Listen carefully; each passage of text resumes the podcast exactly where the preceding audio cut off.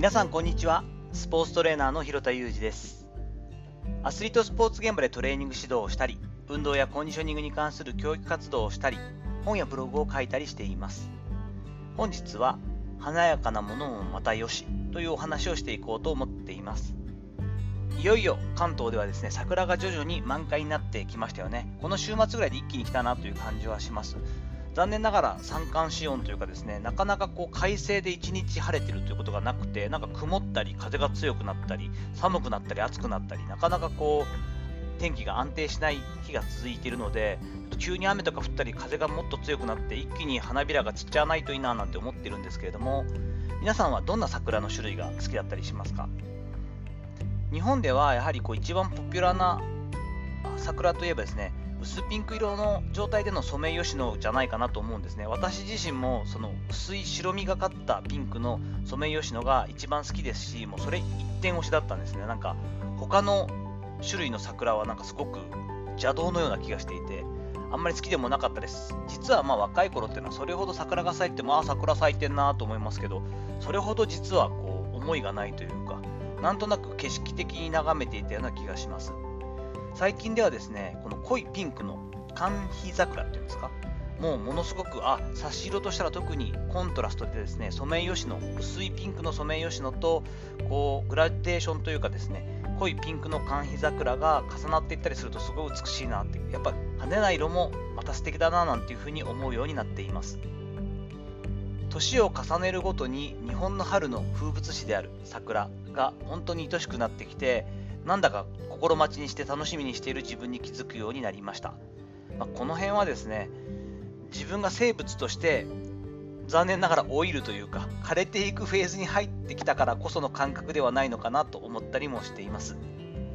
人生の扉という歌が竹内まりやさんの歌でありますよね。私好きな歌でよく聞いたりするんですけども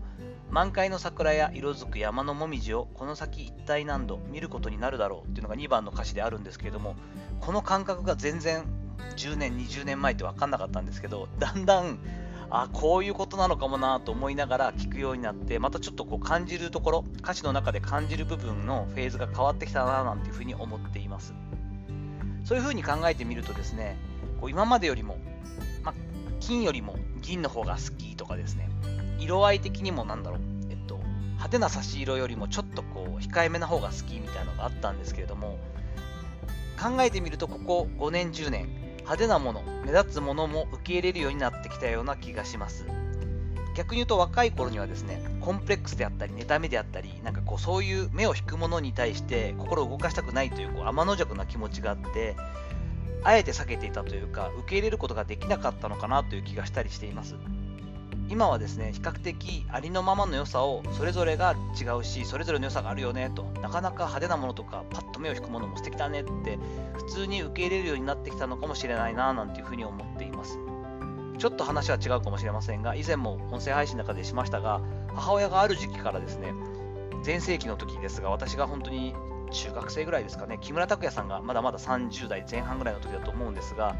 キムタク、キムタクっつってこう木村拓哉さんばっかり追いかけるようになったり、キャーっていうのは、なんとなく気持ちもわかるところもありますし、こう自分が少し枯れていくと言ったら失礼だな、えっと、年を重ねていった時に、よりパワーがあるもの、派手なもの、なんだろう、あんな人素敵ねって思う気持ちとか、あの子可愛いなって思う気持ちをこう喚起してくれるような人とかをエネルギーとしてこう充電したいっていうのもちょっとあったりするのかななんていうふうに思ったりしています。派手なものや目立つものをこう受け入れるようになったところとかですね、そのまあ自分よりも若い世代だったり魅力的だなと思う、異性にしてもいいと思うんですが、そういったもので、ああ、いいねなんて思う気持ちっていうのは、ちょっとなんかおじさんだったりおばさんっぽいかなって思ったりしてたんですけれども、そういったものも全部ひっくるめて、年を重ねるっていうのはまたなんか楽しいし、そこには変に抗わないで、華やかなものや愛しいと思えるものがどんどん増えていくっていうのは、またいいよなと。年を取ることも悪くないし、実はこう結構楽しいことでもあったりするのかななんていうふうに最近は思ったりしています。さて、いかがだったでしょうか本日取り留めのない話ではありますが、桜の時期を迎えて、もともと好きだった薄ピンクのソメイヨシノだけでなく、濃いピンクの寒肥桜が素敵だなと思いになった変化だったりですね、華やかなものもまたいいし、そういうものを受け入れるようになってこれる年を重ねていくってこともなかなか素敵なことだよななんて感じたので、そんなことをシェアさせていただきました。